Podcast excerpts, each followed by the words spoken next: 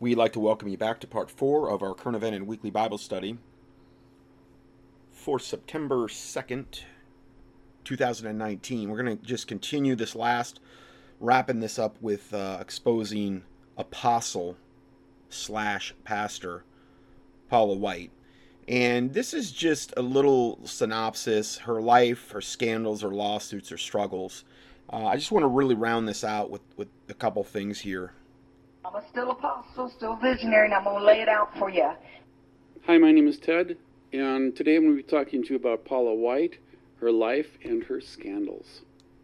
Paula White is the pastor who has become one of the most powerful women in the world, and it is not uncommon for her to be seen at President Trump's side, as he trusts and confides in her perhaps more than anybody else outside of his family. I think it's the type of woman that he likes. It, it, she has a certain, like, uh, you know how he wants to surround himself with that supermodel type of look. And she's kind of got that look. And I think that's a big reason he, the Illuminati and Trump chose, because that's who Trump always likes to surround himself with. That whole playboy lifestyle type of thing that he likes to, to exude. And I, I think it's a big reason, too, why he's chosen her. So who is Paula White, and how did she get to where she is today? Paula grew up with an alcoholic mother who left her with caretakers when she went to work. Paula claims that different people abused her from the ages of six to thirteen, and during that time she battled with bulimia. Still in her teens, she fell for Dean Knight, who was the local country rock musician, and by the time she was eighteen, she was pregnant with his child. Still, at the age of eighteen, life began getting better for Paula as the two got married, got saved, and began attending a Damascus Church of God in Maryland. And when their son was born, they named him Bradley. Life could have... Bradley was the one that was on their flashing their cornuto sign with his mom. Continued in a very normal world with normal kids in a normal neighborhood, but Paula fell for another man in the church, Randy White. She says that they never had romance until both of them had been fully divorced, right. But members of the church claim that the spouses of Randy and Paula came to them for counseling because there was an ongoing affair with Randy. Of course there was. If this was true, then life was not so good for the rest of Paula's time at Damascus.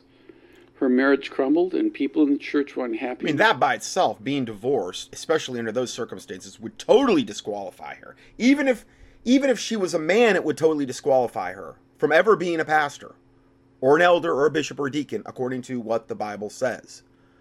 And I'm sorry, but that's what the Bible says. It's very clear. The best books that I know of are Doctor Roy Branson, pastor, a long time, he's been on my email list for a long, long time. He has a two-part book. One is uh, If Thou Shall Marry, I think, and the other is A Bill of Divorcement. And the first one is what you should look for if you're thinking about getting married. It's all the biblical parameters laid out. Best, finest thing I've ever read on marriage. And best, finest thing I've ever read on the biblical parameters of divorce, which there are some... things in that book that may surprise you that he gets into that I've never heard another pastor cover about divorce. Um, that is very eye-opening. And I'm not going to get into it because it's it's that's a whole other study. And, and really, I would rather defer to those books and defer to Pastor Branson on that. But you can find those books online. A Bill of Divorcement and uh, Doctor Roy Branson. If you just key in that. And he's got a little website. It's not real big. The books come in, I think they come together. I don't think you can order them separately. Uh, maybe you can, maybe you can't. I don't know. But they're hardback books. They're nice. They're blue. And um, I would highly advise those books. That's where I refer everybody to when it comes to the subject of marriage and divorce. What she was doing. Nevertheless, Paula was able to turn things around with the help of Randy, and they both divorced their spouses and married each other and then moved to Tampa to start a new life and a new church, which they called Without Walls International Church. Starting a new church was not easy for either one of them. For two years, they served the community while living in poverty. But after those first two years, life got better and better for the Whites as their church began growing. In time, the Whites led a wildly successful church, becoming the second fastest growing church in the United States and the seventh largest church in the States.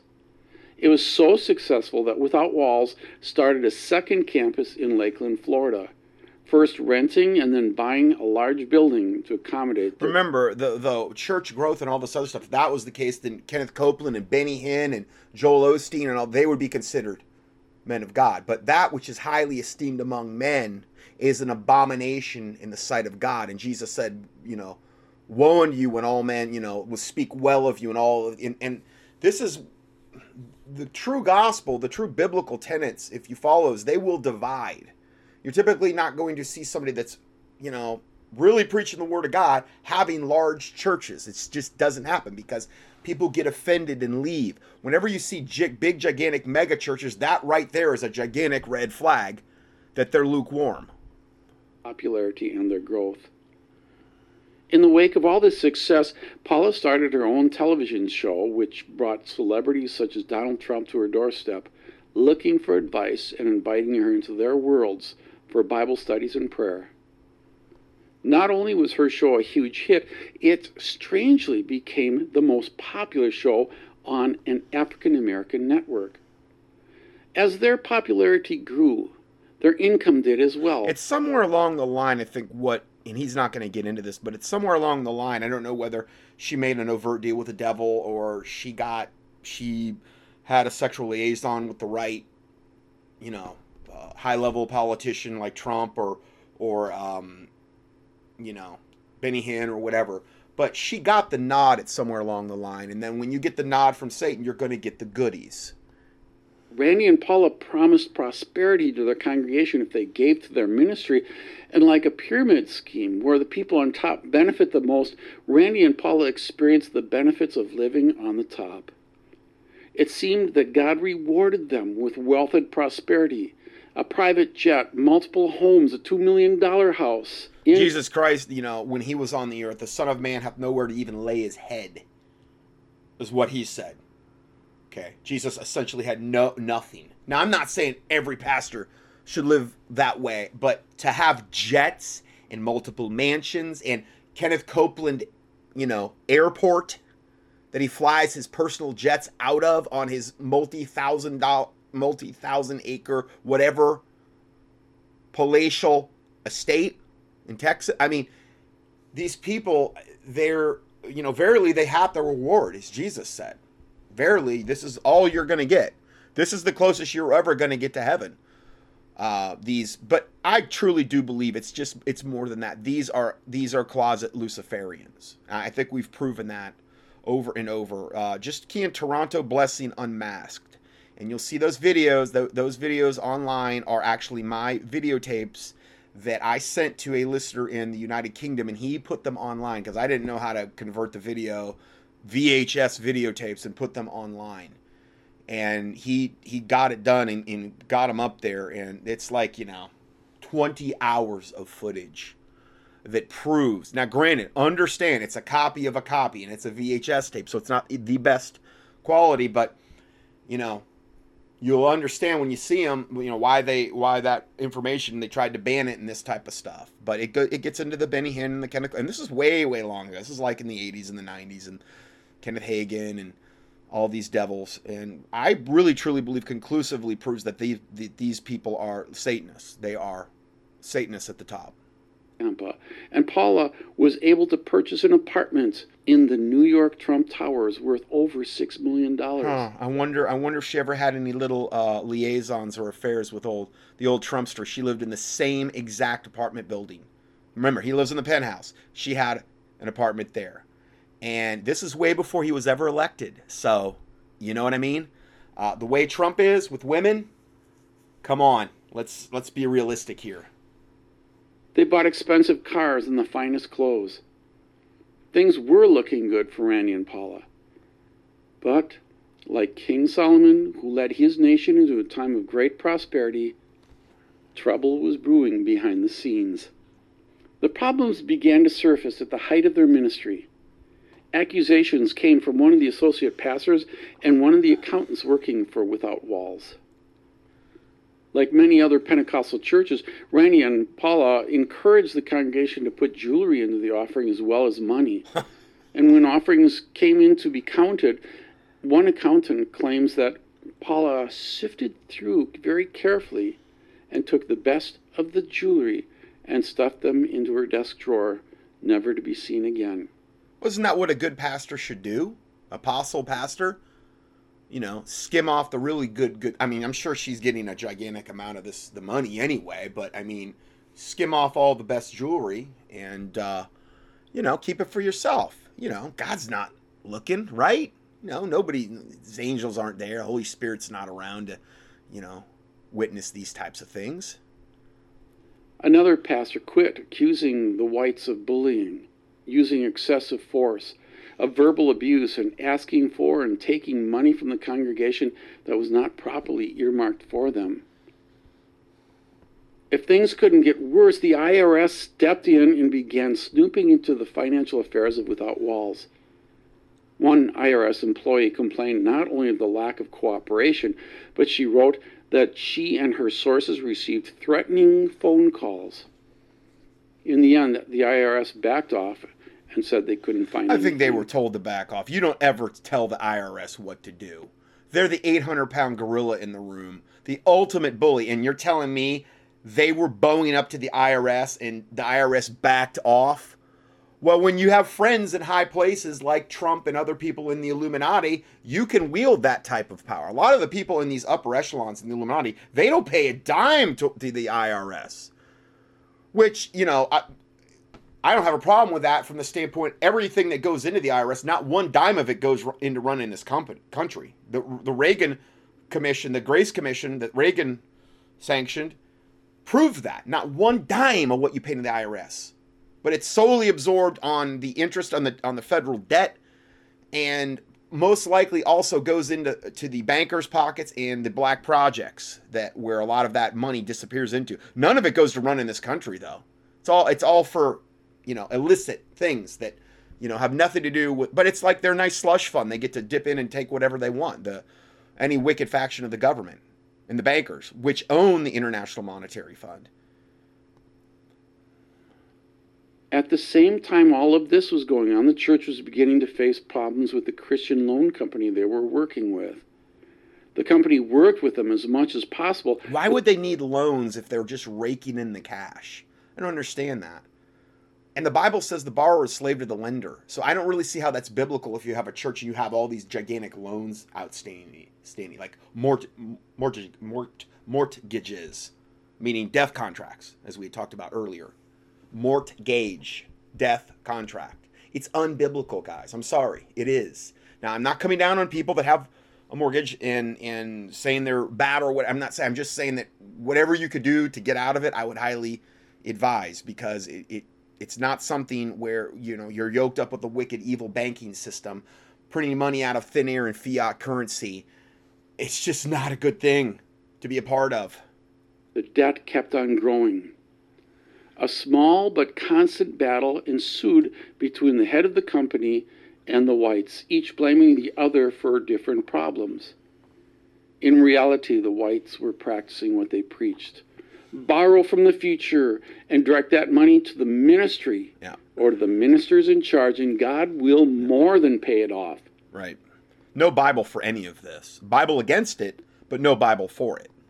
In the end, this only created a growing debt. It is probably the stress of debt, the stress of the I R S and the accusations coming in, and from growing responsibilities that ruined Paula's second marriage. So in what she calls a weak moment, the couple divorced. Oh, no. Meanwhile, the problems... They weren't ever married in God's eyes anyway, but go ahead. But the I R S and the news of the divorce hit the church very hard.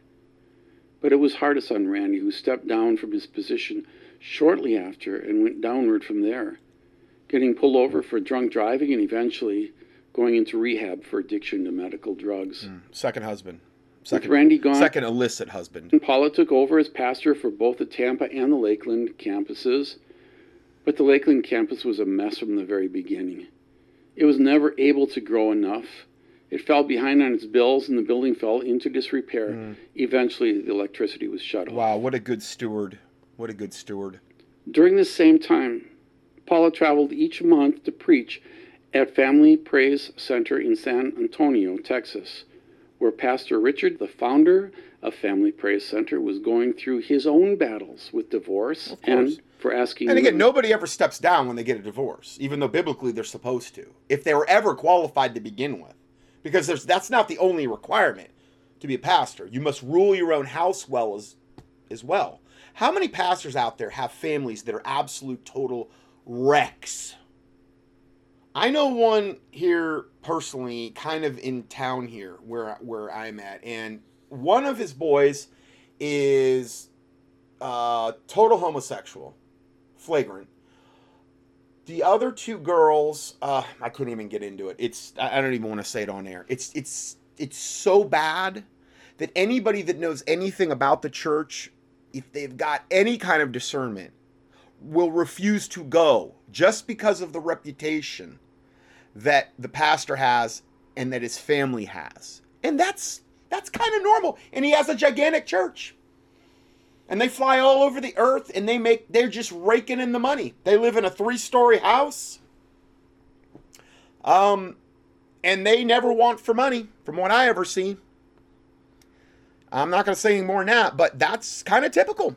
And the thing is, is if you don't rule your own house well, and then there's other qualifications. I get into all that in the biblical qualifications for pastor, which in which is the teaching I, I uh, posted in the P D F for what what can women do for the Lord, or you can key you can keyword those searches those words in at contending for truth dot com as well. Um, but there's other qualifications, but that by itself, how many pastors are ruling their own house well? You know, and all meeting all of the other requirements. I dare say hardly any at this point in America, at least, very few. And then they go in and blow the whole thing up by yoking up with the government and their five oh one c three status. And most of the time using perverted Bible versions, and most of the time bringing in all kind of worldly programs into the church. Christian rock and all this other stuff. So, you know, but what what does it matter anyway? Who, who, who cares about what the Bible says anymore anyway? I mean, you know, when did that ever matter? In today's day and age. They have phone sex. Then using church money to silence the oh, hold on. Let's hear this for again. Asking women. The founder of Family Praise Center was going. I'm going. During the same time, Paula traveled each month to preach at Family Praise Center in San Antonio, Texas, where Pastor Richard, the founder of Family Praise Center, was going through his own battles with divorce and for asking women to have phone sex. Oh, there you go. Then using church money to silence the women involved. There you go. Pay them off. Well, this is a perfect place for Paula to go. She'd be welcomed right at home. Two devils in a pod.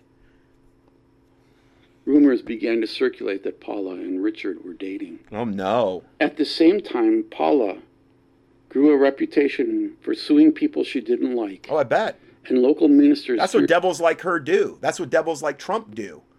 They just sue you. They'll turn around and just boggle you down in, in legal stuff to try to keep your mouth shut when you're putting out truth over them.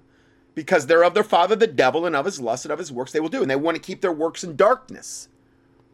Saying anything negative about Paula in public. In one case, she sued one of her own associate pastors who left the Lakeland church to start his own, taking many parishioners with him. This practice is called sheep stealing, and it is very common in many churches throughout the world, but bringing lawsuits against those who steal sheep is highly unusual. Paula's leadership at Without Walls only lasted about a year before Randy returned to the pulpit, thus leaving Paula to move on to her next position. Mm, the humanity. When Paula stepped down, Without Walls was in a financial mess, which included twenty-two million dollars in debt. Mm. Boy, Two boy. years later, with another four million dollars added to that debt, good, good. Without Walls filed for bankruptcy. Oh, boy. But luckily for Paula... But she was able to live that lavish lifestyle in, you know, in between. That's a big reason they had to go bankrupt because, you know, She was using probably the majority of those funds on her own self-centered, selfish desires and needs, and, and that's why she wasn't raking in enough profits from the church, from the sheeple, to subsidize her lifestyle and run the church at the same time and pay the staff and then all the other bills that I'm sure were occurring. So, you know.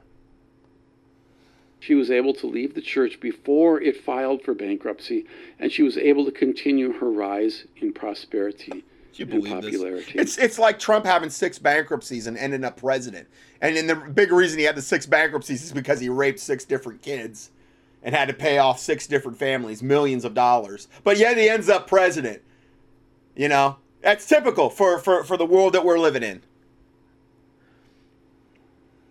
Things must have been hard for Paula at this time as she went through what she called persecution oh, from no. the I R S. Oh. People attacking her spending habits. How dare they? Second campus closing in stores, local pastors fearing her, and a second divorce. But as luck would have it, the sun began shining again for her. That's right. Okay, so I'm I'm going to skip to the third part because I don't want to I don't want to devote a lot of more time to this than I already have. And I'm just going to skip to the third part. We'll play about five minutes here, so wrap it up a little bit.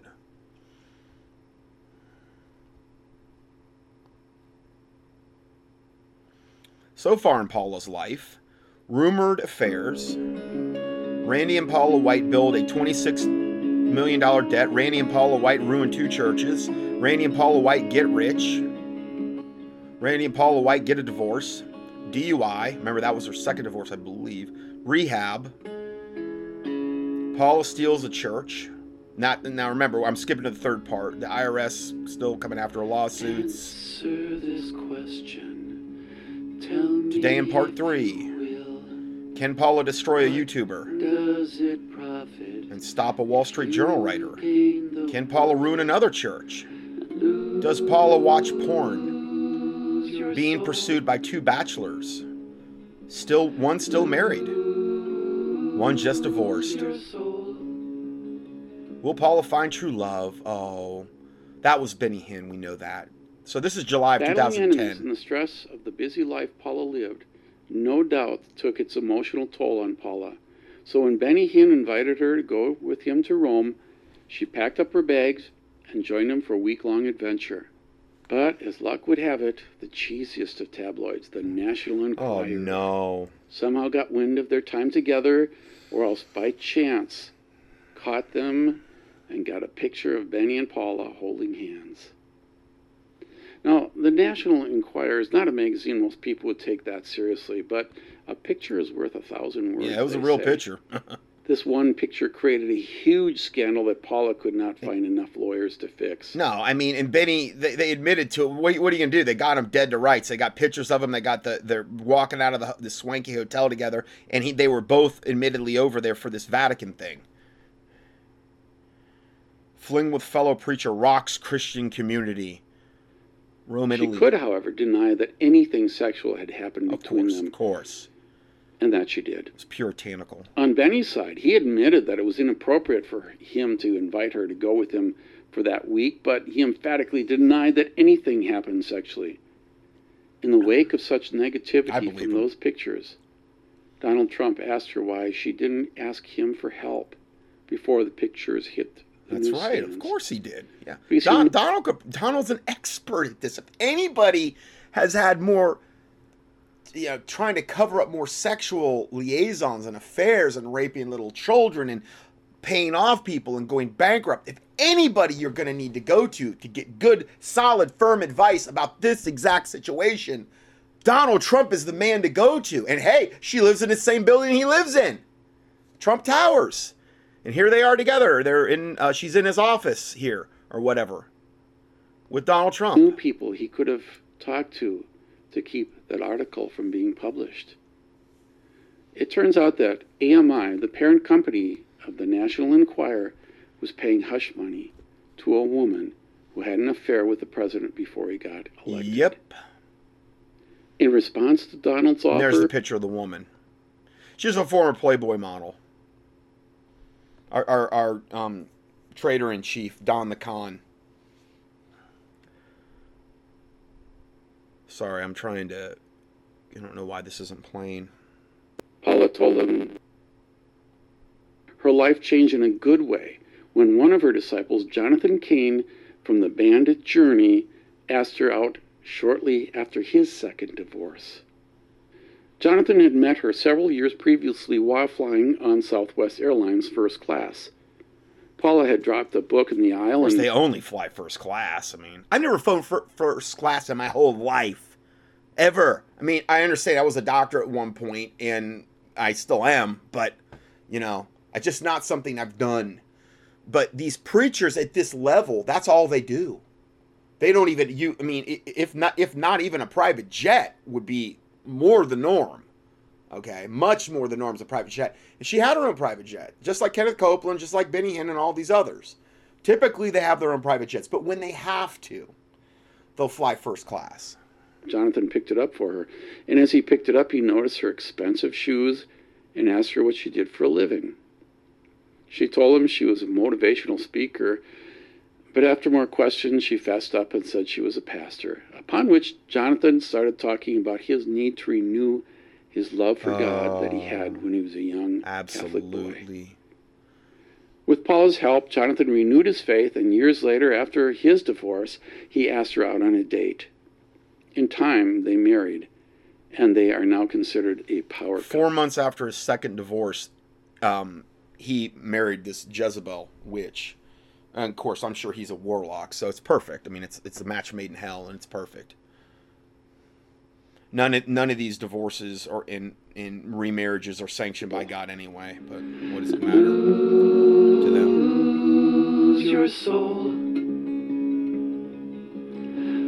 So Charles Colson once made a quote, "We would bring in religious leaders into the White House, and they would be dazzled by the aura of the Oval Office and found them to be about the most pliable of any of the special interest groups we worked with."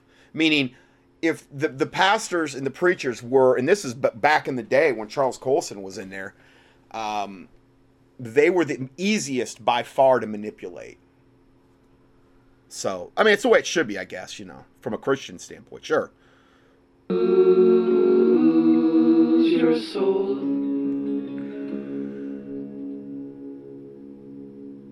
In two thousand eleven, Donald Trump was thinking about running for the presidency, so he called Paula, and she gathered about thirty people to pray with him. According to Paula, they prayed for about six hours. Mm, Some six sources hours. claim that Paula told Donald that day that it was not the right time, but at Liberty University, Paula told the students. Many people don't know, back in two thousand eleven, he was considering running for president. And he called me up and he said, would you, Paula, would you bring about, you know, bring a, a handful of men and women of God around? And he said, we want, I want to pray and, and see, what what do you think? And so well, we prayed they, for I'm, him I'm, probably. Uh, uh, men and women of God. No, you mean men and women of Satan, because that's all she'd have access to. I mean, is really the reality of it. Hours that day, just spoke into his life, prayed for him. The next day I said, what do you think? He said, I don't believe it's God's timing. Four years later, after another prayer meeting with a group of evangelicals, Paula and Donald decided it was time. Since then, she has been counseling and advising the president regularly. And this... So... It goes on a little bit more, but that's been his right-hand man. Here she's literally on his right side as he's, you know, after he's president. I mean, I mean, it's all facts that are easily verifiable, what we're talking about here. It's, it's this is not something that's hard to prove. Uh, let's continue on here. Evangelical leader Jerry Falwell Junior is totally cool with Trump's Playboy cover picture.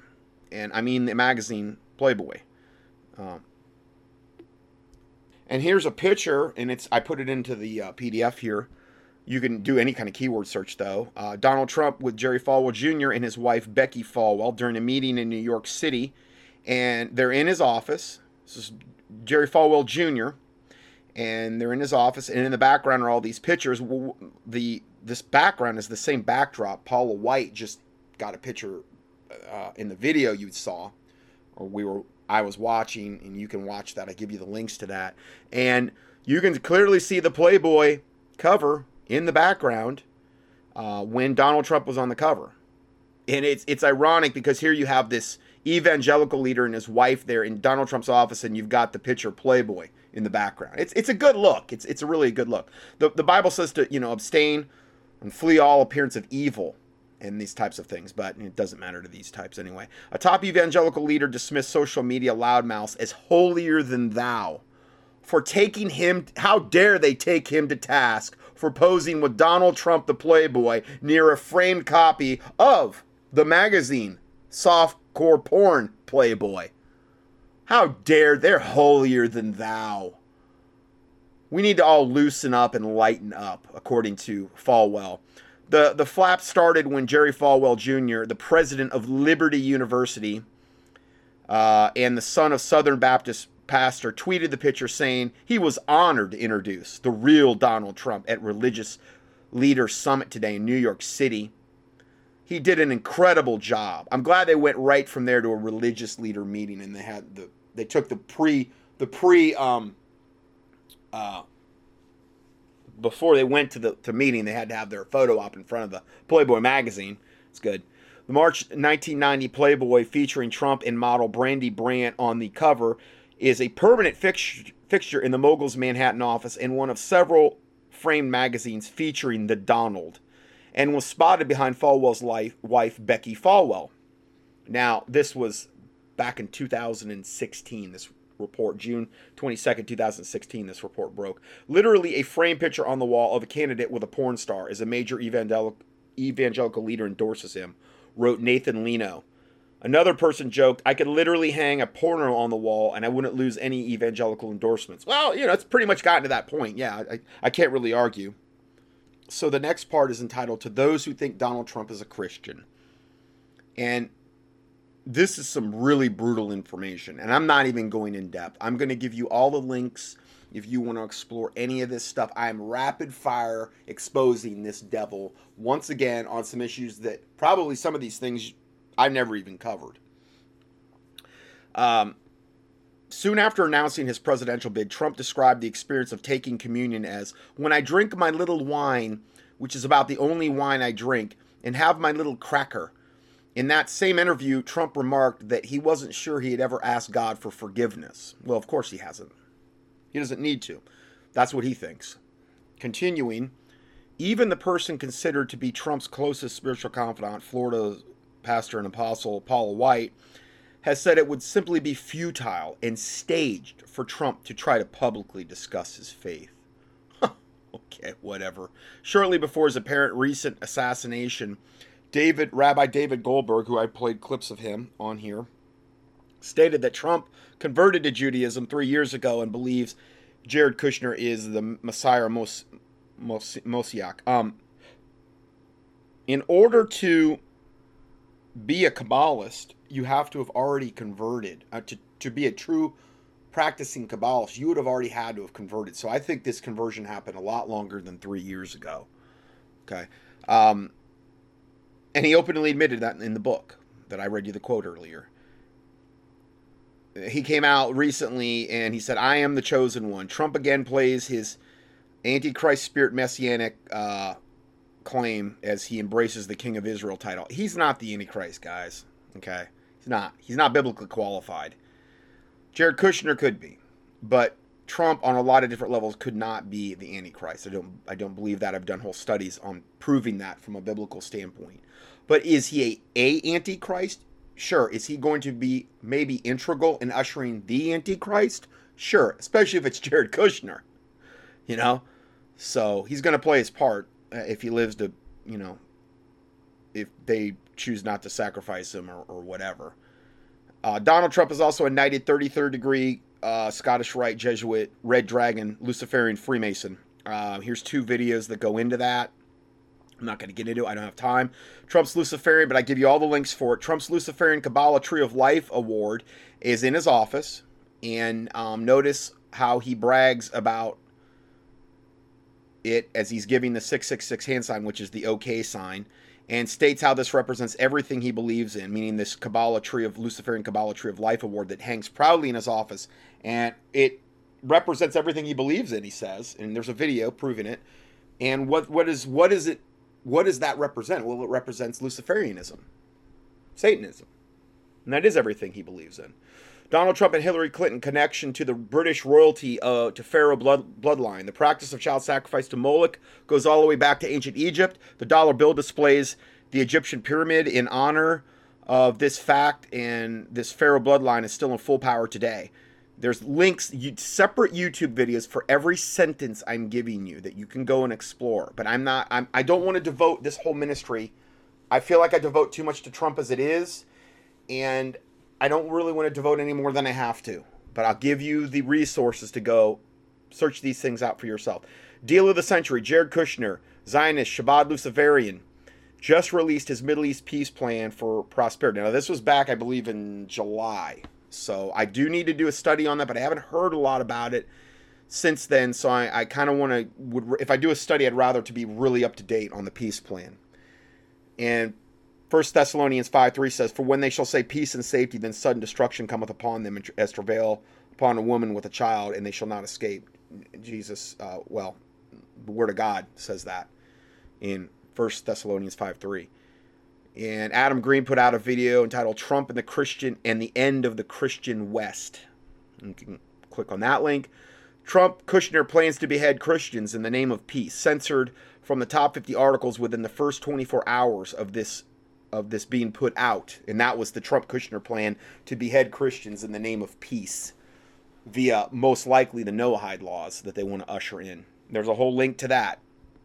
Update: Hollywood Jews make an explicit movie about hunting down Christians. Now, we already covered that. That was what True News, the True News report. So I'm not going to recover that, but that goes, that um, melds in with this very well. Uh, next one. Trump admits in his autobiographical book, The Way to the Top, that he attends Kabbalah classes, which only Jews are allowed to take. Both Trump and Jeffrey Epstein are all Zionistic Talmudic Jews, and they believe in sacrificing children to Moloch. I mean, just look at this, the the testimony, the girl in the last video where, you know, or the video before that, I'm losing track, where, you know, they keep these, these little children in stalls and force them to have sex with animals. And the reward is that they can have sex with Epstein or people like Trump. And, and I mean, it's just, so of course they're going to, they're going to love sacrificing children to Moloch. Burning children to the demon Moloch is permitted today by the supreme legal authority of the so-called Jewish religion, which is the Babylonian Talmud. Now, the Babylonian Talmud said such blasphemous stuff about Jesus that a lot of it I can't even repeat. But that's what they follow. They follow the Babylonian Talmud and the Kabbalah. So, and in particular, the Talmud book of the Sanhedrin, uh, which in that book, it's the folio sixty-four A and sixty-four B that evidently get into that really sickening stuff. Um, next one. Is Donald Trump a gift from God or a Zionist New World Order tool? A permanent emergency. Trump becomes the third president to renew extraordinary po- powers post nine eleven. And that goes into that report. And here's another one. Trump's connections with elite child trafficking cult coming into the spotlight. There's two different links there. Another one. Trump, Kushner, Shabbat, and Alex Jones exposed with Matthew North. Uh, Trump seeks guidance from the Luciferian Jewish Kabbalah. That's the third point there. Another one, Trump is guilty of attempting to start World War Three, according to Dave I. Rabbit Goldberg. I played that clip. These are all different reports that have separate links. Another one, Trump told he will be flushed down the toilet if there's no war with Iran. Trump caves in. And again, from the last I had seen, it's on schedule for October. So I don't know. We'll see. I'm, I'm not date setting, but that's what their plans were. Now, whether God lets that happen, I don't know. Going further, irrefutable proof that Zionistic Talmudic Judaism is the exact opposite of what most Christians think it is. Uh, now, this is updated. Some of the best proof ever straight from the Talmud, including, okay, here's here's some quotes from the Talmud. If a goy, meaning a Gentile, hits a Jew, he must be killed. Where does it say that? Sanhedrin fifty-eight B. That's like like chapter verse type thing, I guess. Uh, so if a Gentile hits a Jew, he must be killed. Uh, no, another one. The Goyim are not humans. And the, you and I, if we're not Jewish, if we're not, you know, in this religion, this Talmudic Kabbalistic religion, and we're not of Jewish bloodline descent, we're Goyim, according to them. The Goyim are not humans. They're beasts. Where does it say that? Baba Miza one fourteen B.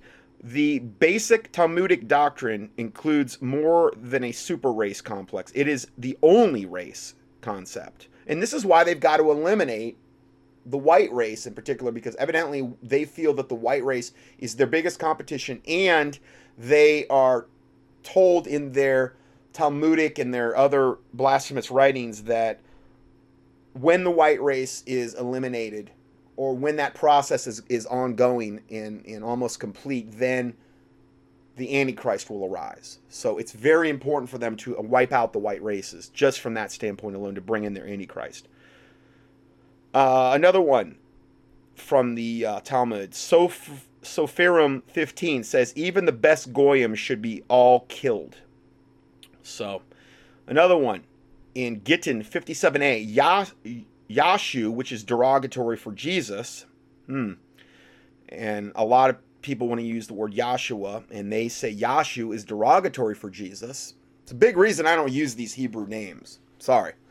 You know, when I've been in all those supernatural encounters that I've been in with like evil entities and stuff and dealing with witches trying to kill me, I don't call out the Hebrew names. I'm sorry. I use the Lord Jesus Christ. It's always worked for me every time. And I've done a whole study on the sacred name movement that you might want to key in. If you think that Yahweh is a good word to be using and representative of God, Yeshua, you got a point. But Yahweh, that's a whole other ball of wax. And all these people, it seems like in the Hebrew roots, and you heard Paula White using those Hebrew words, and a lot of them are obsessed with that. Obsessed with us using the Hebrews. This is God's real name. Really? Is it really? You might want to check into that, especially with that word Yahweh. Uh, just key in sacred names in the keyword search box at contending for truth dot com. I mean, it's so open and shut. The I mean, I'm tons and tons of occultists would agree with what I went over in that teaching. So, um, anyway, Yah, Yahshua, derogatory for Jesus, is in hell being boiled in hot excrement. That is in Gittin fifty-seven a in the Babylonian Talmud. Okay? So, that's how Jews that practice the Talmud, which is a large percentage of them, if they're religious, feel about Jesus. They hate his guts. Okay, now not everybody, and one-third of them are going to get saved according to the Bible. According to Zechariah, one-third will end up getting their eyes open and get saved during the tribulation period and, and look upon Jesus as one that mourns that loses their only begotten son. So, but two-thirds of them will perish, according to what the Bible says in Zechariah. So I'm not I'm not against Jews, but I'm against this wicked, evil, devil, Luciferian Kabbalah and Babylonian Talmud, Talmud religion that denigrates and blasphemes Jesus Christ. Yes, I'm very against that. Here's another one. Even a Christian who is found studying the law of Israel, meaning the Talmud, merits death. The law of Israel is a Talmud. I mean, okay, whatever. Rabbi jo- Jokathan says a goy who pries into the secret Luciferian Talmud law is guilty of death. That's Sanhedrin fifty-nine a, where that's said. Okay, so you can't even look at the Talmud as, as a goy, or you're worthy of death according to these demon-possessed Luciferian rabbi devils. Michael Hoffman, who's a historian, says the main tenet of Judaism is Jewish self-worship. Judaism has as its God, not the God of Abraham, Isaac, and Jacob, but the worship of the Jewish people. That's said in Sanhedrin fifty-eight b. Wow. A reference to Sanhedrin fifty-eight b. Jews are divine. To box an Israel on the ear is like to box the ear of God. If a heathen or a Gentile hits a Jew, the Gentile must be killed. Hitting a Jew is the same as hitting God. Again, I believe that's referenced in Sanhedrin fifty-eight b. And there's a full, there, there's many links here to verify these verses. The full text of the English Babylonian Talmud, I give you several links here. This, this report does. So that's what we're dealing with, guys. This is what we're dealing with. You know. This is the this is the religion that Trump is. This is the religion that the Jews in Hollywood are. And the rabbis. And Benjamin Netanyahu. And the Rothschilds. And the, the Rockefellers. And all of these synagogue of Satan Jews that have positioned themselves in power. Now, granted, you have the Catholic stuff too. You have the Vatican, you have that, you have other factions of the Illuminati, you have other factions that might be warring against more the synagogue of Satan. It's not like they're all unified, but I do believe the synagogue of Satan is one of the most powerful factions, and now they're more firmly in control since that Bush funeral that we had talked about before. Um, now we're going to go into this Rabbi Jonathan Kahn, li- false, lying, evil, prophetic word to President Trump at his house in Mar-a-Lago. So this is Jonathan Conjob Kahn, one of the main ones that goes on the Jim Bakker show and Sid Roth and a lot of these other shows, and gets on there and, and spews out how wonderful Trump is and how God's appointed him for such a time as this, how he's going to be our, ultimately be our, even though there's no Bible for any of this stuff, even though they're lying devils, but you know, this is his, this is the word that he said to him. I'm going to, I'm going to let this, um, oh, and at the end, at the end of this, of this little part here that I just read you, it, you, you see the, um, that Jesse James guy. I think he's the one that, I forget what Hollywood actress he married. He's here doing a double cornudo sign. Trump's in his seat doing a double cornudo sign. And I'm talking about the main one where you can't argue that it is the real cornudo devil's horn sign, okay? Where the thumb is pinning down the middle and the ring finger. They're both doing double cornudo signs, smiling, grinning ear to ear, and it looks to be in Trump's office. So, you know, there's Trump for you. But, you know, he's going to he's gonna save us and, and bring us to the promised land, according to a lot of people. Not my listeners, but a lot of the people in alternative media that keep, you know, uh, promoting him. All right, let's, let's go ahead and play this video from Rabbi Jonathan Conjob. Uh, okay, from Mar-a-Lago, from Trump's mansion. He speaks at a president's house at Mar-a-Lago, an event in support of Israel with the Jewish leaders, Christian leaders, and the American Pro-Israel PAC, or A P I P. Here, the, here are the words to the president.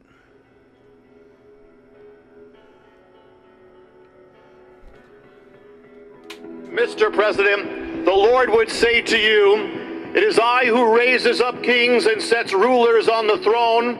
As I lifted up Jehu to stand against evil and give his nation a reprieve and a window for the righteous and a chance for revival, so I have raised you up to be a Jehu to your nation. And as I raised up Cyrus to send forth a proclamation concerning Jerusalem and my people. So he, he raised up Trump after after Trump paid off the, the six families, the thirty million dollars on all the child rape charges, and was buddies with, with Jeffrey Epstein and all the other wicked evil Uh, garbage that Trump's done. Yeah, that, that makes a lot of biblical sense to me. In his first year of power, in the seventieth year of my nation, so I raised you up and caused you to send forth a proclamation concerning Jerusalem and my people in your first year of power and in the seventieth year of my nation. Seek my will and all things, and according, lead according to my ways. Be not moved by man, but only by my voice. Stand with my people, and when you touch my nation and my land, do only what I have ordained in my word, for you are touching the apple of my eye. If you do these things, my right hand will uphold you, and you will fulfill the purposes for which I have placed you in your mother's womb for such a time as this.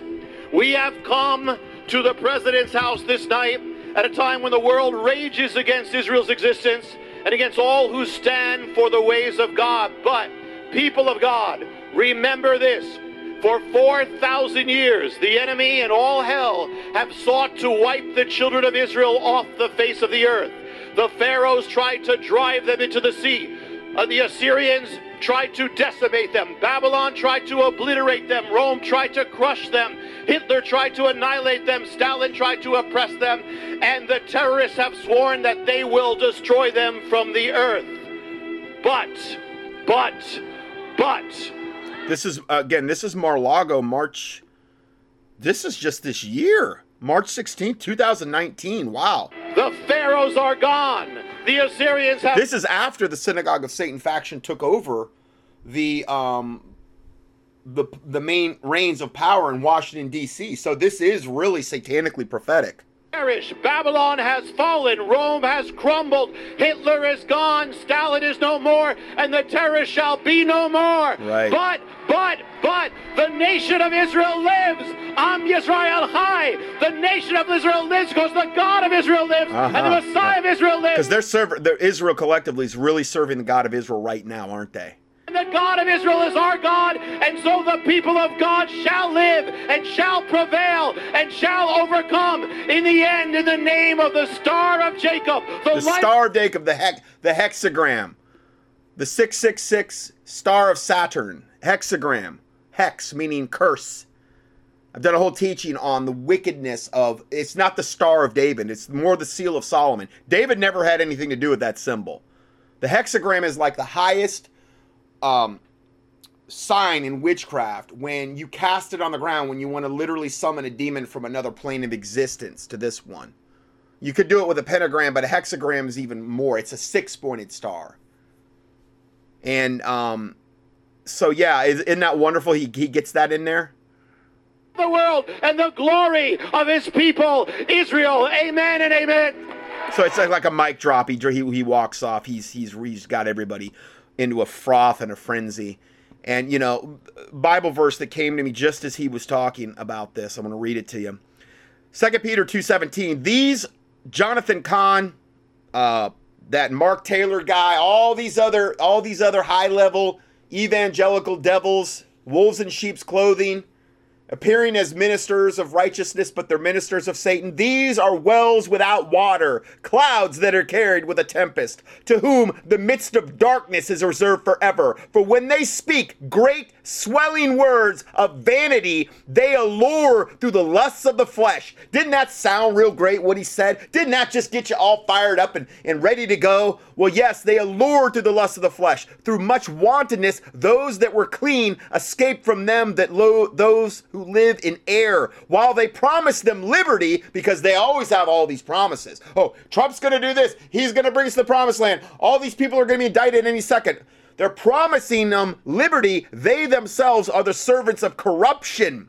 For of whom a man is overcome, of the same he is brought into bondage. And when you put yourself under people like Jonathan Cahn Job and like false prophet Mark Taylor and Jim Baker and all of these other types, When you when you let them rule over you, you let them overcome you, and then you let them bring you into bondage, according to what it says in Second Peter two nineteen.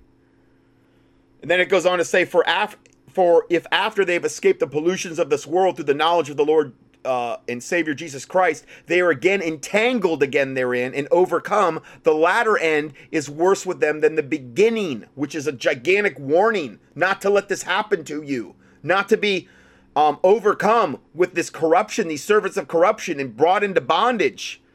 For it had been better for them to have not known the way of righteousness than after they had known it to turn from the holy commandment delivered unto them. Because these people are going to turn you. They're ultimately going to po- point to you the Antichrist. People like Mark Taylor, people like Jonathan Cahn Job, people like Jim Baker, people like these others, all these other evangelicals up there touting Trump. Where does that all end up? It ends up with them, including Alex Jones and those types, pointing to the Antichrist and the false prophet as some type of awaited messianic savior. They're going to be pointing, and they're going to say it's okay to take the mark of the beast, because this is what we've been waiting for. Like what dominionism teaches, where they're just going to make it better and better and better to the point where Jesus is going to come back and, you know, set up the throne because things are going to be so great. It's a lie from the pit of hell. There's no Bible for it at all. But it happened unto them according to the true proverb, the dog is turned again to his own vomit, to his own vomit again, and the sow, meaning the pig that was washed, to her wallowing in the mire. So this is a big, gigantic warning for us not to follow people.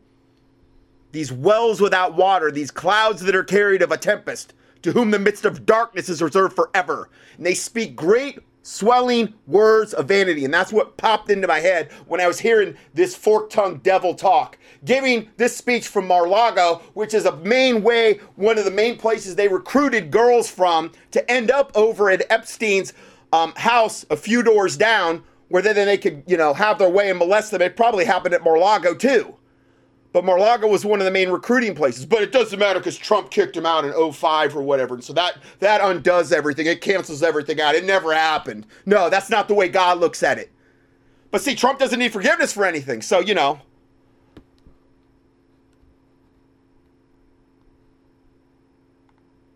So let's go further.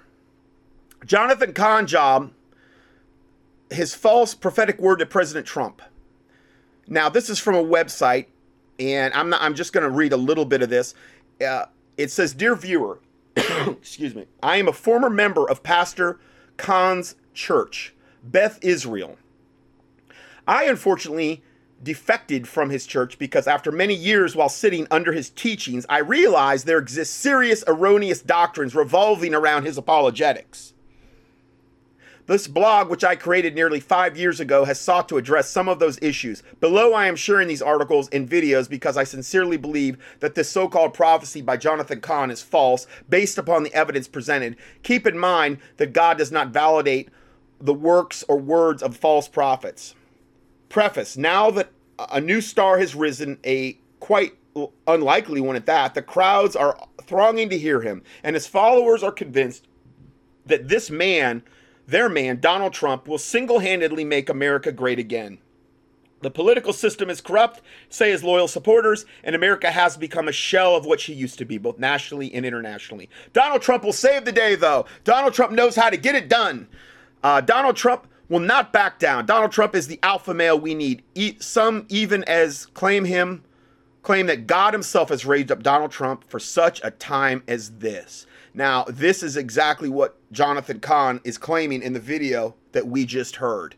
Mister Cahn brings this bogus um, bogus prophecy in, into the social age. Many of his fans saw him on Facebook initially. Hundreds of posts and reposts of his sermons are uploaded on YouTube and slipped into the corners of the web where esoteric religion and conspiracy theories overlap. I mean, this guy believes all kind of blasphemous stuff, okay? He's a devil.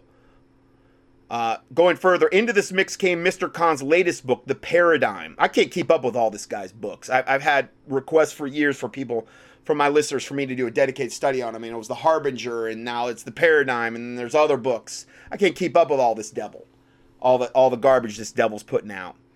Uh, this book, The Paradigm, could be his most polarizing, tying his bogus prophetic work to the election of Donald Trump. The book, published in the months after Trump's win, again likens America to the ancient nation of Israel. Uh, two peoples, Mister Cahn says, have a unique relationship with God, meaning America and Israel. He then argues that all sorts of figures in contemporary politics have biblical counterparts. Bill and Clittle, Bill Clinton and Hillary Clinton, for example, are the modern-day analogs to the to the wicked Ahab and Jezebel. Trump is the warrior King Jehu. And that's what he said in the prophecy, okay? Uh, who took control of the nation and cast idols out of the capital. Jehu also sought to drain the swamp, Mister Cahn said. Trump, like his ancient predecessor, Mister Cahn, right now, he'll, he'll ignore all the stuff I get into exposing Trump on a weekly basis, but he'll try to whip you up into some kind of fervor with his great swelling words. And it, for the most part, it works pretty good. You know, there's very little up on the, on the internet when you key in Um, Jonathan Cahn, Prophet Jonathan Cahn, or Rabbi Jonathan Cahn, exposed, liar, devil, evil. There's hardly anything that comes up. Most of it's just him talking. He was very hard to find anything about. I had to really dig, you know? But, I mean, it's there. It's there. Uh, Trump, like his ancient predecessor, Mister Cahn writes in his book, was a flawed vessel being used by God. The unlikely and controversial warrior was destined to become the new ruler of the land, though. Mister Cahn goes on, according to him, the template would or, would ordain that Donald Trump would be the next president. So again, Donald Trump's like Jehu in the Bible, according to him. In what appears to be a well-meaning effort to buttress this paradigm, Mister Cahn takes the ancient biblical types and attempts to show how specific actions and dates are paralleled in modern American political antitypes. This takes the subject from type and antitype into the realm of prophetic speculation. Most of the paradigms are based on no specific cross-scriptural references to other passages in the Holy Word of God. They serve only to define whatever point Mister Conjob wishes to make about future events corresponding to past events and usually can be readily matched to the, some future person. You can read the rest of this thesis by going to this link, and I give you a uh, thing there. Um, and he ends by saying, these absurd claims by Mister Khan are nothing more than prophetic speculation. Now, I got this email. It was very short uh, back in two thousand fifteen regarding Jonathan Khan. And he says, Khan is a Freemason. Search his name and Mason and look up the images. I did. I posted them. T B N is blasphemous. Well, we know that. And Jonathan Khan is saying God is feminine. So he's one of those God is feminine. The she kind of glory. Whenever you hear that word she kind of, she, that's what it is in reference to. It's the divine feminine. I got a whole, I have a whole file on that. I've got into that before. Just kidding, she kind of glory. And the keyword, any any any subject you could imagine that where we're exposing stuff, just key it into contending for truth dot com. And if you can't find it, just email me, and I probably have the Word doc. Sometimes I can't find stuff when you have over, I don't know, twenty-five, three thousand teachings or whatever are up on the uh, contending for truth dot com site right now. I sometimes you just can't find the stuff. Anyway, next report. Why heretic Jonathan Khan, his mysteries, his keys, and revelations must be exposed. Rabbi Jonathan Conjob has been bothering me with this harbinger, and now the mystery of the Shemitah revelations. That's another book, another blasphemous lying book. Who is he exactly? Is he a born-again Christian, or is he far worse than just your plain run-of-the-mill false teacher? He calls himself a rabbi, yet the Bible says, uh, but be, but, but be not ye called rabbi. That's what Jesus said. For one is your master, even Christ. And all are, and ye are all brethren. Yet the Jewish community, they all say, you know, well, it's rabbi this or rabbi that. It's a totally unbiblical term. Just like when Jesus said, call no one your father, because there's only one father, your father in heaven. So we're not supposed to call some priest father. It's totally unbiblical. We're also not supposed to go through Mary to get to God, because the Bible says there's one mediator between God and man, the man Christ Jesus, not Mary. You don't go to Mary to get to Jesus, like the Catholics teach. So, going further, he has been labeled a modern-day prophet as he brings the prophetic message, the harbinger, where he connects Isaiah nine ten to America. And this is what Isaiah nine ten is. I mean, is this the best this guy could do? On the harbinger book, Isaiah nine ten, he connects this to America. Here's, here it is. Quote, the bricks have fallen down, but we will build with dressed stones. The sycamores have been cut down, but we will put cedars in their place. Wow, I am convinced. Totally, one hundred percent, I believe the harbinger, the book. Actually, I have no clue what he's even trying to get at, but okay, whatever, dude. Um, the Harbinger was published by Frontline, an imprint of Char- Charismania House, whatever, Charisma House, which is used to be known as Strang Communications, run by Steve Strang, who is part of the New Apostolic Reformation. The main problem with the Harbinger is that Jonathan Khan equates America to be a replacement for Israel. You see that a lot now, you know. Oh, we're replacing Israel. Or British Israelism, they're replacing Israel. Or Black Hebrew Roots, um, that they replace, the, all the black races replace Israel. I mean, it's just, it goes on and on and on. He says in his book, but there was one other civilization also conceived and dedicated to the will of God from its conception, and that is America.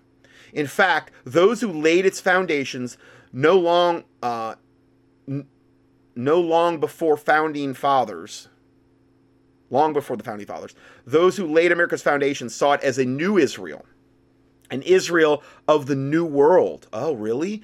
And as it was the ancient Israel, they saw it as a covenant with God. Well, what you need to do is do a keyword search online for riddles in stone. Riddles in stone, which gives you, and then there's the New Atlantis. Do a keyword search for that as well. New Atlantis and riddles in stone. I believe Cutting Edge Ministries put it out a long time ago. I don't really follow them anymore. They they they they basically told me to stop posting any of their articles, and I'm like, okay, I won't put, I won't lead anybody to your website and give you free advertising, because evidently you're you're not. Um, I'm hurting you by promoting your website. Okay, sorry, sorry about that, David Bay. Sorry about that. Um, and um, but he's he's put out. They have put out some really good videos, and Riddles and Stone and the New Atlantis go into the foundation of how America got cranked up, started, what were the underpinnings, what were the underpinnings of Washington, D C, and all the unbelievably occult architecture that was going on there. And so um, you can avail yourself to that if you want.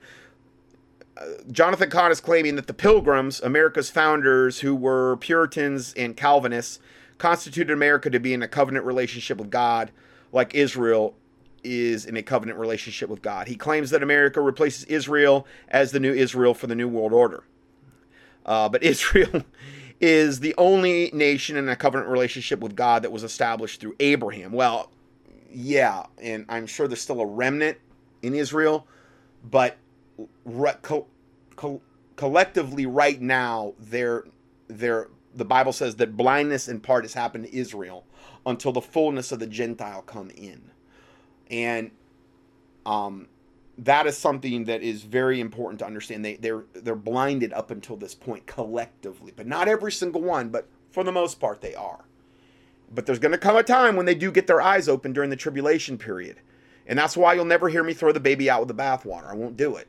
You know, I'm not going to go against and, and, and like Rick Wiles at True News is doing and a lot of other people do, where no, they're just all wicked and evil and God's done with Israel. No, no, no, no, no, no. You, you need to read the book of Romans a lot closer if you think God is done with Israel. I mean, there's a lot of other Bible verses, but I believe Romans eleven uh, gets into that, in detail, Romans seven possibly. I mean, these are, these are, there is no doubt that God is not done with Israel, okay? And how do we have the one hundred forty-four thousand Jewish male virgins in Revelation if Jew, if the Jews, God's done with the Jews? And, and he, they identify them by tribe. So, you know, God's not done with Israel. So again, let's have balance here when the subject comes up here. Uh, Freemasons, other occultists, and unbelievers can't stand the fact that Israel is God's chosen nation, and they will do anything to replace Israel literally, spiritually. Uh, Jonathan Cahn says in The Harbinger that some link between this city and the ancient vow. Somehow Isaiah nine ten has to do has to be connected with Washington D C. Now Isaiah nine ten was what I read about the sycamore trees and the the bricks have fallen, but we have, we will build with dressed stones. The sycamores have been cut down, but we will put cedars in its place. And somehow he said that um, Isaiah nine ten has to be connected to Washington D C. And that, and that's what people like Jonathan Conjob do. They just reach and reach and reach. And expect and put it and lay it out in a book format and make it look all nice and rosy and expect you to believe whatever lying narrative that Satan has put in their heart to deceive you by. Uh, now, George Washington, our supposed, you know, our supposed founding father, was a high-level Freemason. Uh, Solomon was the king of Israel. Washington was the first president of the United States. There was something in the linking of ancient Israel and America as with all other mysteries. So he's trying to link George Washington to Solomon. And occultists are obsessed with that whole, the mysteries of the keys of Solomon and all the Kabbalistic stuff that they believe go along with that. And now, that last quote I, I said is page one oh nine of The Harbinger. And um, here's a picture of George Washington in his Freemasonic apron with the square and compass, and on the uh, checkered floor with his mason's trowel and um, all his Masonic regalia. He was buried, when, when George Washington died, he was buried in full Masonic regalia, had a full Freemasonic funeral. Uh, I've done a whole teaching on this called The Masonic History of George Washington. This teaching will start by giving a detailed historical documented Freemasonic chronology of the first U S President Washington, George Washington. And um, please view the P D F before you dismiss this material, because a lot of people look at this and they, they don't even want to look at it. And it's so easy to prove if you have eyes to see, you know. Uh, the evidence is absolutely overwhelming. You cannot bow the knee to Baal, Freemasonry, and God, Bible-believing Christianity. Can't do it. No man can serve two masters. Ask yourself, if it is possible, for Washington's Christian testimony, his supposed Christian testimony, to undo or cancel out all this evidence that I'm presenting in this particular study. We will be examining the three hundred thirty-three foot, which is half of six six six, three hundred thirty-three foot George Washington Masonic Memorial in Alexandria, Virginia. It's a gigantic structure in Alexandria, which is akin to Alexandria, Egypt. And Freemasons derive a lot of their traditions from that. We'll be looking at that, um, which houses a large part of his personal Masonic regalia. We will see how the Masonic religion is one of the closest modern-day examples we have to the ancient Babylonian mystery religions. We will then explore some of the blasphemous hidden symbology of the Masons, like the square and the compass, the Luciferian meanings of the symbols on the one dollar bill, and the lambskin aprons they wear, which they believe will grant them entrance into heaven. Lambskin. They believe it replaces the Lamb of God. And that when they get to the um, pearly gates, and the great architect of the universe, which they refer to as God, is waiting for them, that they're going to show them their lambskin aprons. Now, lamb had to be sla slaughtered, right? For that lambskin apron that they're wearing, right? Yeah. So that's going to be what they point to to gain entrance into heaven. They're not going to point to the Lamb of God and his shed blood. They're going to point to some dead lambskin apron that they've got, and they're going to say, this is where my righteousness, this is what I hang my righteousness on, my Masonic apron. What rank, stinking blasphemy from the pit of hell that is.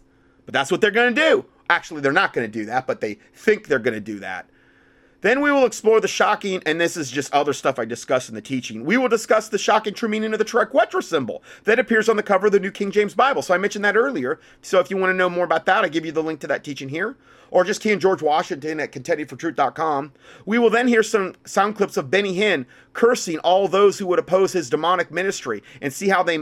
and see how he has mastered the art of hypnotic induction to deceive his deluded followers. And most, so you have to understand, when you go and hear somebody like Benny Hinn or Paula White or Creflo Give Me a Dollar or Kenneth Copeland, they're using demons to deceive you. They're using demons to blind you and to deceive you. And they, they're going to speak with great swelling words of vanity and try to bring you into bondage so that they could overcome you, like the Bible says in First Peter. That's what they do. Uh, and then, um, lastly, we'll explore the subject of persecution and Christianity. So that's what I talk about in that study. So going back to this report, King Solomon was appointed by God himself to be king. George Washington was elected via vote to be president. There's a big difference between the two. George Washington was also a Freemason. When George Washington spoke of God, he was referring to the Masonic grand architect of the universe, not the God of the Bible. Freemasons are besotted with claiming Israel for themselves. Uh, Freemasons also worship King Solomon, who they believe to be the greatest Magnus sorcerer of all time. And is that why Jonathan Cahn connects King Solomon to George Washington, because of the satanic connection? Well, of course it is, because he's a Luciferian. Uh, this is a quote from the keys, the key to King Solomon's keys. Kind of redundant there. Is this lost symbol of, is this the lost symbol of masonry? Second edition by Lon Milo Duquette. He says, quote, "The purpose of masonry's veneration of Solomon is not to achieve an alternative view of history, but to present, however subtly, the archetype of the future human being." I'm assuming he means the future human God-man, which we're going to become when we go from the old world order into the new world order under Antichrist, a false prophet. So then he goes on to say, men and women who truly possess Solomon's key, uh, which is the power to master our own demons and okay, so that's what Solomon's key is. The power to master our own demons and redirect their destructive energy to build the temple of our own evolving soul. Talk about speaking with great swelling words of vanity. I mean, really? Seriously, dude? I mean, how? But, you know, a lot of people fall for it, hook, line, and sinker. Uh, then the next part is Jonathan Cahn, a Freemason. Who do we... as Christians know that delve into Gnostic teachings such as the Kabbalah? Well, Jonathan Cahn does. A picture is worth a thousand words. Here's two pictures of him, and there's more, of him doing the Freemasonic, uh, and I don't, it's of, maybe it's the third or fourth degree, the mystery of the well, of the well-placed Freemasonic hand sign. Mystery of the well, I don't know. Anyway, it's a picture of him doing this, this picture where he's posing just like one of the Freemasonic poses are, okay? With his hand under his chin in this very, very specific pose. And he takes pictures on purpose, by design. These aren't just random pictures. These are pictures he puts out to the public, and there's several of them, and he's all making this Freemasonic hand gesture over and over again. And here's another one, uh, Freemason hand signs, Jonathan Cahn, those two, those two pictures. And then it shows other people in Hollywood doing it, like uh, Kramer from um, Seinfeld, the show Seinfeld. Kramer, he's doing it. And then David Wilcock. I played some of his videos, advanced uh, New Ager. He thinks he's the reincarnation of Ed, Edgar Casey. He's going to be one of the guys that's really ushering in the whole alien, uh, New World Order, alien agenda movement. David Wilcock, he's a devil. Sir Francis Dashwood, he's doing it in a very ancient picture. And then Paul Revere, who was also a very famous Freemason, he's doing it in a picture here. And I'm sure you could go on and on and on. Do you need more proof? The picture below shows Jonathan Cahn showing the Hebrew letter Shin, which is the hand sign in the Kabbalah, uh, made popular by Doctor Spock in Star Trek, also known as the Vulcan salute. And it's the Shin symbol, and it's the one where you, you open the middle, the ring in the middle finger, and you're making like a V. And um, it shows Jonathan Cahn dressed up like a rabbi in his prayer shawl doing that, and then it shows you Spock doing it, and then it shows others, other hand symbols doing that. Here's Jonathan Cahn speaking at the United Nations. So, um, there, there's uh, evidently you can go up there and um, hear him speaking before the United Nations. Just key that in. So, I mean, you know, I'm sure the United Nations is going to let a real Bible-believing preacher, pastor go in there and, and, and preach a sermon on hellfire and brimstone, right? Yeah, I'm sure. I'm sure that's what he did. No, he's going he's going right along with exactly what Satan wants him to do. Uh, here's some false prophecies from Rabbi Jonathan Cahn. He said on the thirteenth of April, two thousand sixteen is going to be a day of disaster in the end times.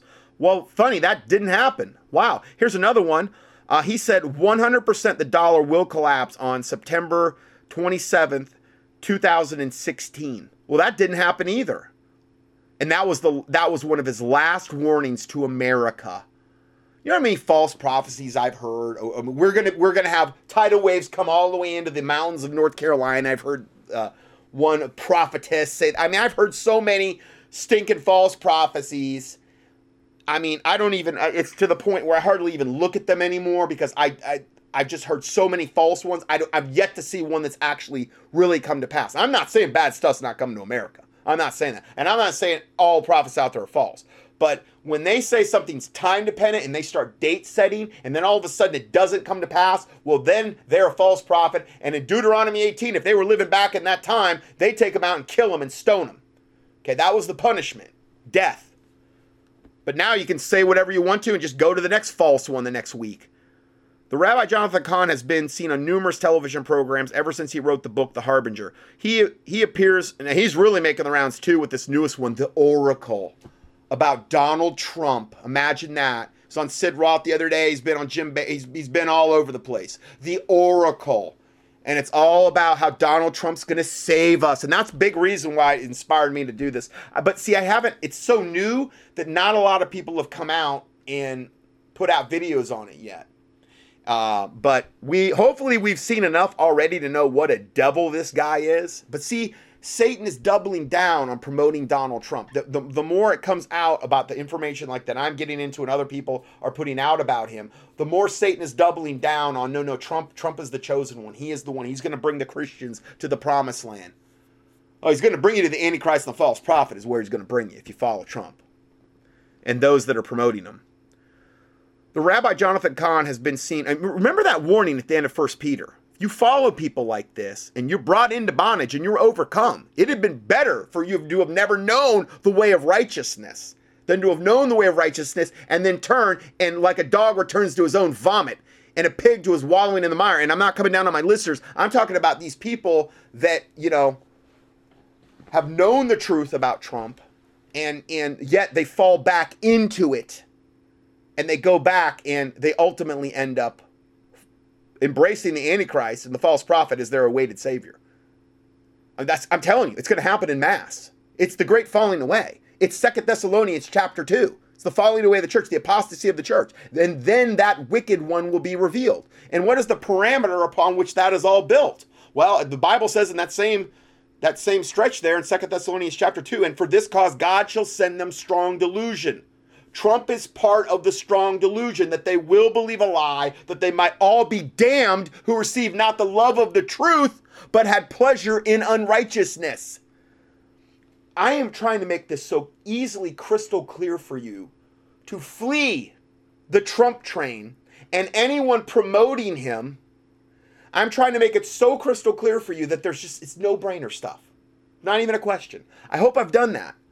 But I know a lot of people are still, and I'm not saying my listeners, but uh, the majority of Christians out there think, you know, he's the best thing since sliced bread. And he's leading us to our destruction. He appears um, almost on a regular basis. This is uh, Jonathan Kahn, Kahn job, uh, on the Jim Baker show. Jim Baker, who, you know, went to jail and then got out, but supposedly was reformed, and now he's got out and he's, he's you know, try to make as much money as possible, and he's having all these reprobates on his show. Yeah, he treats him like the Pope. He has many prophecies that have not come true. But for those in the New Apostolic Movement, nearly eighty percent of the prophecies fail anyway. It's almost a bad joke how these people abuse their authority in the gospel. Here are some of the other failed prophecies, but to justify themselves, they usually find some minor thing going on in the world where they can say it happened to make the people forget their error. It doesn't work that way. If you're a prophet and you're hearing from God, it's not going to be like, oh, well, you know, God kind of, he didn't show me this part, and that's why the prophecy didn't come to pass. Why would God do that? The test of a prophet is that they get it right one hundred percent of the time. And if they don't, you take them out and stone them in the Old Testament. I'm not saying you do it now, but in the Old Testament, that's what you did. And I already read you the two false prophecies, a couple of them. Here's another one. Devil Rabbi Jonathan Kahn exposes a false teacher. I'm, I'm trying to wrap this up here because I'm, I'm really running out of time. And, uh, yeah, I'm just about out of time. Or the book of Revelation is re- exposing what's called the synagogue of Satan. Without question, Jonathan, Jonathan Kahn is part of the synagogue of Satan. And he is one of those that helped to make it possible for, uh, for uh, Donald Trump to become president. He was all in on that, wanted to see Donald Trump become president. And the reason being is because Donald Trump is fulfilling the prophecy of the rabbis. He's working with the Jews. He's working with those that teach the Kabbalah and the Zohar and the Talmud. So Jonathan Kahn is just that, folks. He lives up to his name. He's a con artist. He's a con. I don't know if you know anything about the Harbinger, but the Harbinger uh, basically... Um, Which is one of his books. You know, they've always got to try to profiteer off their lies. Nothing really, as far as I'm concerned, ever came of that. Mm-mm.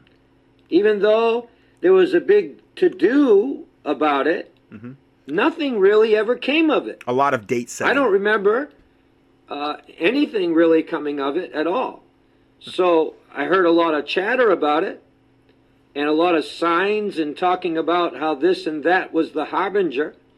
And even as Jonathan Kahn tried to say, I believe it was Jonathan Edwards, or I can't, no, I can't remember his name, the, the guy that was, that quoted from the scripture, uh, and he called it a Harbinger, talking about we will rebuild, talking about the walls have fallen and we will rebuild. Well, if you look at the context of that verse of Scripture that he quoted from, those people were rebelling against God. so, so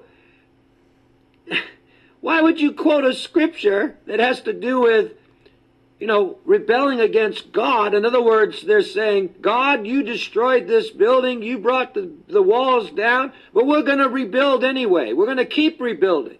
Well, isn't that just the epitome of the United States? No matter what God allows to come our way, that the people just say, we're going to rebuild. We're going to we're going to rise up and we're going to be strong and we're going to rebuild. And God himself is not going to stop us. That's the mentality. So understand that this whole thing, this whole idea, Jonathan Kahn, the The Harbingers, having to do with September twenty-third and the end of the world and all this foolishness, is nothing more than preparing the way for the Antichrist, people. Now, Jonathan Cahn actually, uh, he actually, uh, he actually comes out and says that uh, the temple, that Jesus is going to sit in the temple, showing himself that he's God. Uh-huh. What, said, what does that mean? That means that the the Jesus that Cahn is going to be pointing to is the Antichrist. And who's Jonathan Cahn pointing to right now, trying to pump up? Trump. Who's Trump think is, from, from what I've seen, Trump believes that Jared Kushner is the Antichrist. And if he's not the Antichrist, he's going to definitely have a lot to do with ushering in the Antichrist, most likely. He's perfectly positioned to do that. He's the one that is the designer of the Middle East peace plan. So that's how the Antichrist is going to come, as a man of peace. So they're perfectly positioned to that. And Jonathan Cahn is saying that, that against Scripture, that Jesus Christ is going to come back and sit in the temple. And, the, and Jesus Christ warned of that very thing, that the Antichrist is going to come in Matthew twenty-four and sit in the temple and declare himself to be God, which is called the abomination of desolation, which is going to mark the midpoint of the tribulation in the rebuilt temple. Okay? I mean, this is red level insanity. And you're going to have millions and millions. See, the thing, the thing, this thing is with Trump, the reason I keep harping on it is because, number one, I, I don't see hardly any other ministries really doing it. So I, I, I, what that convicts me of is there's a great need for it. And then I keep finding out more stuff. And also, this is a matter in a lot of people's cases. This isn't some superfluous matter or some axe I have to grind with Trump. This is going to be a matter of heaven and hellfire. And then the lake of fire. If you follow Trump and Jared Kushner and Mark Taylor and Jonathan Conjob and Jim Baker and all of these other evangelicals that are pointing to Trump as the awaited savior, this isn't some trivial issue. This is part of the strong delusion that God is sending. This is part of the falling away of the church right prior to that wicked capital W being revealed, as it was in the Second Thessalonians chapter two, the Antichrist coming to power. It's that big of a deal. And that's why I keep harping on it.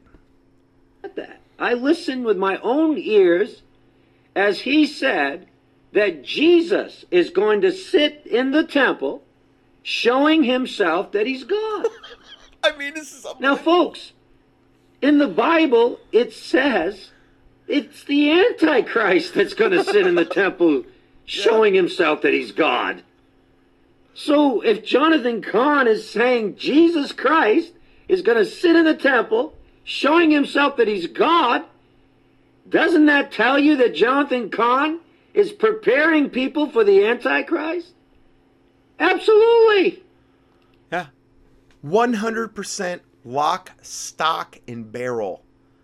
Here's a, I, I'm I'm so running out of time here, but this is called a little one Adam Green or White or whoever his name is, No More News put out, and it's called The Book of Trump, The Chosen One. It's a very short video.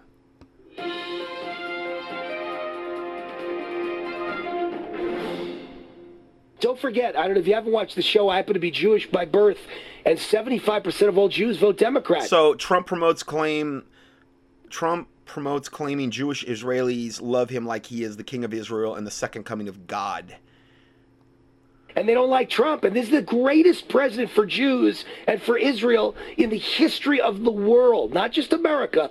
Trump's the best president for Israel in the history of the world. And the Jewish people love him like he is the king of Israel. They love him like he is the second coming of God. I am the chosen one. Chosen one. Cho- cho- cho- cho- he just said this. One. I am. That, that's what Trump just said on the, looks like on the White House lawn. He's the chosen one. Uh, thanks to Trump, both the chosen one and the Antichrist are trending on Twitter. So some people have the, you know, the the uh, brain power to figure out, you know, when he says he's the chosen one, uh, it may mean he's the he, he. I don't believe he's the Antichrist. I don't see how scripturally he could be the Antichrist, but um, he's. Uh, I think he's going to have a lot to bring in the Antichrist into power, one hundred percent. Yeah. Chosen one, chosen one, cho- cho- cho- cho- chosen one. Shows Trump at the Wailing Wall. Trump upset, Vi- Trump upset victory divinely sent to begin messianic process.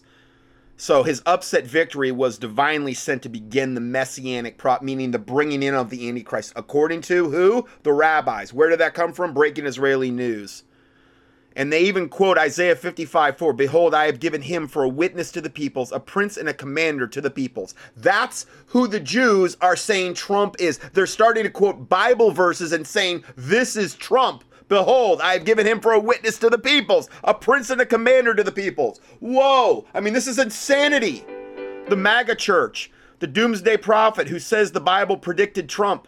Charismatic leader in New Jersey who also calls himself a rabbi leads a church fixated on end times and before the apocalypse. However, he's fitting in a trip to Mar-a-Lago, and that's Jonathan Conjob, who we just heard. Trump's election heralds coming of Messiah, says Derry rabbi. Sarah Sanders, God wanted Donald Trump to become president. That's his, that's his uh, White House spokesperson, or at least it was, I don't know. Pompeo says God may have sent Trump to save Israel from Iran. His, his warmongering, war hawk cabinet that he surrounded himself, Pompeo being one of the main ones, says God may have sent Trump to save Israel from Iran. Even though Israel's trying to provoke Iran every possible way they can. Ivanka Trump, nicknamed a savior, Jewish Queen Esther, who stopped the annihilation of the Jews by Jared Kushner's synagogue, his Shabbat Lubavitch Kabbalah Synagogue. Ex-House Representative Ma- Michelle Bachmann exalts Trump. We will never see a more godly biblical president. These are all mainstream headlines, guys. C N N, Fox News, you name it. This is not fringe stuff. This is what they're openly trying to brainwash people with. Adelson, uh... Sheldon Adelson, that really devil uh, synagogue of Satan Jew, Jew guy, Jewish billionaire, casino magnate, and staunch supporter of Netanyahu, reportedly made the remarks in front of Dick Cheney, who is like, you know, the most wicked person on the planet, evil. Adelson said to hail Trump as likely the best president for Israel ever. He's doing such a good job for his handlers, I can't see why they would remove him. Netanyahu, Israel has never been better friend than Trump, has never had a better friend than Trump. Uh, Netanyahu, Trump, a rock star, best friends Jews ever had. Then the prime minister's son went on to tell, oh, Yair, Yair Netanyahu, his son. The prime minister's son went on to tell American audience that the vast majority of Israelis adore America and adore President Trump. He's the real rock star in Israel. Isn't that wonderful? Israelis love Trump more than almost any other nation, poll shows. Israel, among few countries, they're going so fast I can't keep up with them. These are times of Israel. Israel among few countries that Trump that like Trump more than Obama. Um, let me see if I missed this. sixty-nine percent of Israelis express confidence in Trump as president.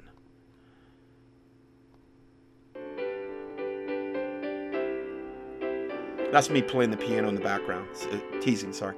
Uh, Trump, I would win ninety-eight percent of the vote if I ran in Israel elections. This guy's got no shortage of ego.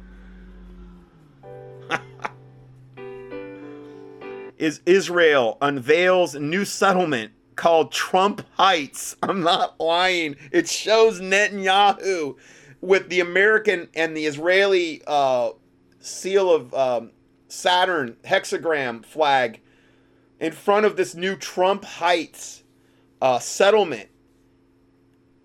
Uh, then, they're, then they're saying it isn't actually new and it doesn't even really exist. So I don't know what this is about, but Netanyahu's part of the part of the ploy, whatever it is. It's in it's in the Golan Heights. Uh, new Western Wall train station to be named after Trump. The Western Wall is the holiest place for the Jewish people, and I decided to call it train station that leads that leads to it after President Trump. Oh, it just keeps getting better and better. U S Jews are more likely than Christians to say Trump favors the Israelis too much. For uh, for many evangelicals, Jerusalem is about prophecy, not about politics. And should, this is just C N N and just all the stuff. Will Trump hasten the arrival of the Messiah, meaning the Antichrist? Jews and evangelicals think so. So evangelicals, even though I guess they just could care less about what the Bible says. They believe that when the Israeli uh, Messiah comes, which will be the Antichrist, which will commit the abomination of desolation in the rebuilt temple at the three and a half year part, point of the tribulation, they think that's really going to be are awaited Savior. Evidently, Jesus Christ incarnate. They're, they, they, they're on board with the Jews. While Israel hailed the moment as historic, Muslim and European allies have exp- explicitly denounced the move. Um, and this is from Newsweek. I mean, there's just the insanity just keeps going on and on and on. Half of evangelicals support Israel. This is the Washington Post, because they believe it is important to fulfill end times prophecy. So, so much so that they're actually giving money to rebuild the blasphemous third temple that, that, um, has to be rebuilt in order for the Antichrist to commit the abomination of desolation, where they're going to reinstitute temple um, sacrifices. How blasphemous is that, when Jesus said it was finished and it was done, and he was the he was the lamb that was slain before the foundation of the earth? No more sacrifices had to be made for sin, to atone for sin. But the Jews are going to rebuild the third temple. They're, they're, I mean, it's all locked and loaded, ready to go.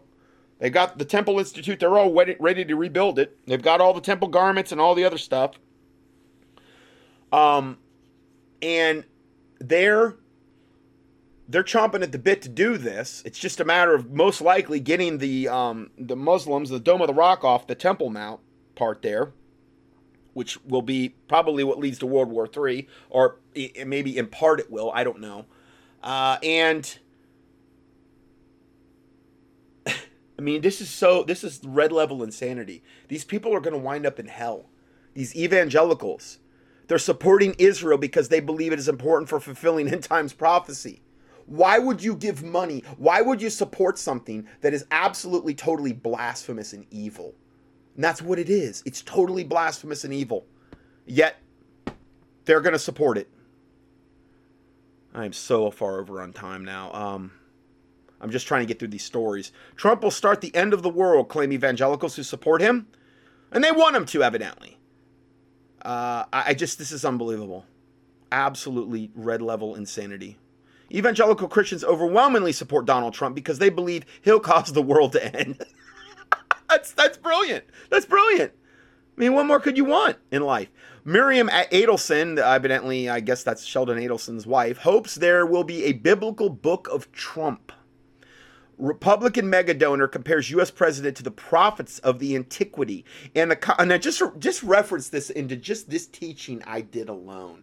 This blasphemous, evil, vile, perverse, perverted vessel of Satan, who was good buddies with Epstein, probably still is good buddies with Epstein. Just saw a video today where they put a drone over Epstein's after after the kind of hurricane uh, brushed by there, and there's a guy that looks just like Jeffrey Epstein on Epstein Orgy Island right now, directing the... So he it may be Jeffrey Epstein right back on the island, and the drone caught him. I don't know if it's him, but it sure looks like him. It just came out. Uh, it just keeps getting better and better. Republican megadonor compares U S president to the prophets of antiquity in the column, asking why he doesn't get more support from the American Jews. I don't know. And here's Trump's giving her a little award for something. Uh, and opinion, Trump's Jerusalem syndrome. Who, whose end of days Messiah does he think he is? The president just gave Jerusalem to the evangelicals for Christmas uh, as a capital of their very own. After all, who else but Trump could make the apocalypse great again? Oh, man. This is insanity. Absolute, total insanity. Um, and I'm going to go ahead and play this one last clip here because I've got to try to, try to uh, squeeze this in. Who used the synthetic drug. Fighting, fighting for... the pardon was none other than Alan Dershowitz. He is everywhere. Man, how does he have time to even do anything? I mean, he's defending sex predators and drug dealers, and so. Also behind uh, uh, Nomani's release was Moshe uh, Morgatron, uh, which uh, is a, a, a New York uh, Jewish leader. Uh, so they got they got him out. Uh, Israeli drug smuggler. President Trump, you know, t- took the call from Alan Dershowitz and said, "Sure, Alan, we'll we'll release an Israeli drug smuggler." You know, it's not a pardon for General Flynn. It's not a pardon for uh, his former campaign manager. So I kind of I, I got uh, a little bit messed up on where I started that one. Basically, what Trump did is he Trump prematurely pardons a convicted, remorseless Israeli drug smuggler. That's what that was all about. Just like the sweetheart deal for Epstein with Acosta, um, and who later got, you know, promoted to the labor secretary of labor or whatever. Uh, same same deal, just different day, and and Trump's behind it again. Paul Manafort. You have to remember that these are the people that are being pardoned. An Israeli drug dealer with Israeli citizenship. I don't know if it was the very first, but one of the first people that Donald Trump pardoned was an a, a New York or New, New Jersey Chabad Lubavitch meat packer, right? Meat packer, right. Had been sent to federal prison on a number of charges, and it, it appears that the Kushners and others managed to get Donald Trump to release him. So if, if you're Chabad Lubavitch, you can get a pardon from you the White House. You get a priority pardon, I guess. And so, absolutely. Well, maybe uh, maybe Jeffrey Epstein will get a Trump pardon, because the Daily Beast is reporting today that Jeffrey Epstein's brother, Mark so, Epstein, Mark Epstein, said that Donald Trump and his brother Jeffrey Epstein were good friends. He said, I know Trump is trying to distance himself, but they were. Uh, he said, um, Trump used to comp Epstein's mother and aunt at one of his casinos in Atlantic City. An anonymous source told the New York Post that uh, Trump and Epstein were tight. Absolutely. And that they were each other's wingmen. And they helped each other pick women up uh-huh. at bars or at Absolutely. Social events. Yeah. You know, Mark Epstein, uh, raking a deposition in two thousand eleven, noted he's the source of how we know President Trump traveled at least at one time on the Lolita Express. Other than being in Jeffrey yeah. Epstein's black book, right. Mark Epstein, Jeffrey Epstein's brother, is the source on a deeper connection between those two. Trump was on the Lolita Express, it, it, and probably very many times. It's just that the, the, the mainstream press, even though they say they're against Trump, has went out of their way to cover that up, just like they went out of the way to cover up the, the six lawsuits paying out thirty million dollars to all the children that Trump's molested. Epstein's trial has been set for June twenty twenty. June twenty twenty. A year from now. Next year. How's he going to survive in jail for a year? This is this is before he was he was uh, supposedly knocked off in prison. What's the likelihood? But it looks like he's back on Orgy Island now, tending to the plants and tending, probably getting everything set back up for the for the breeder program down below the island there, and you know, alive a year from now.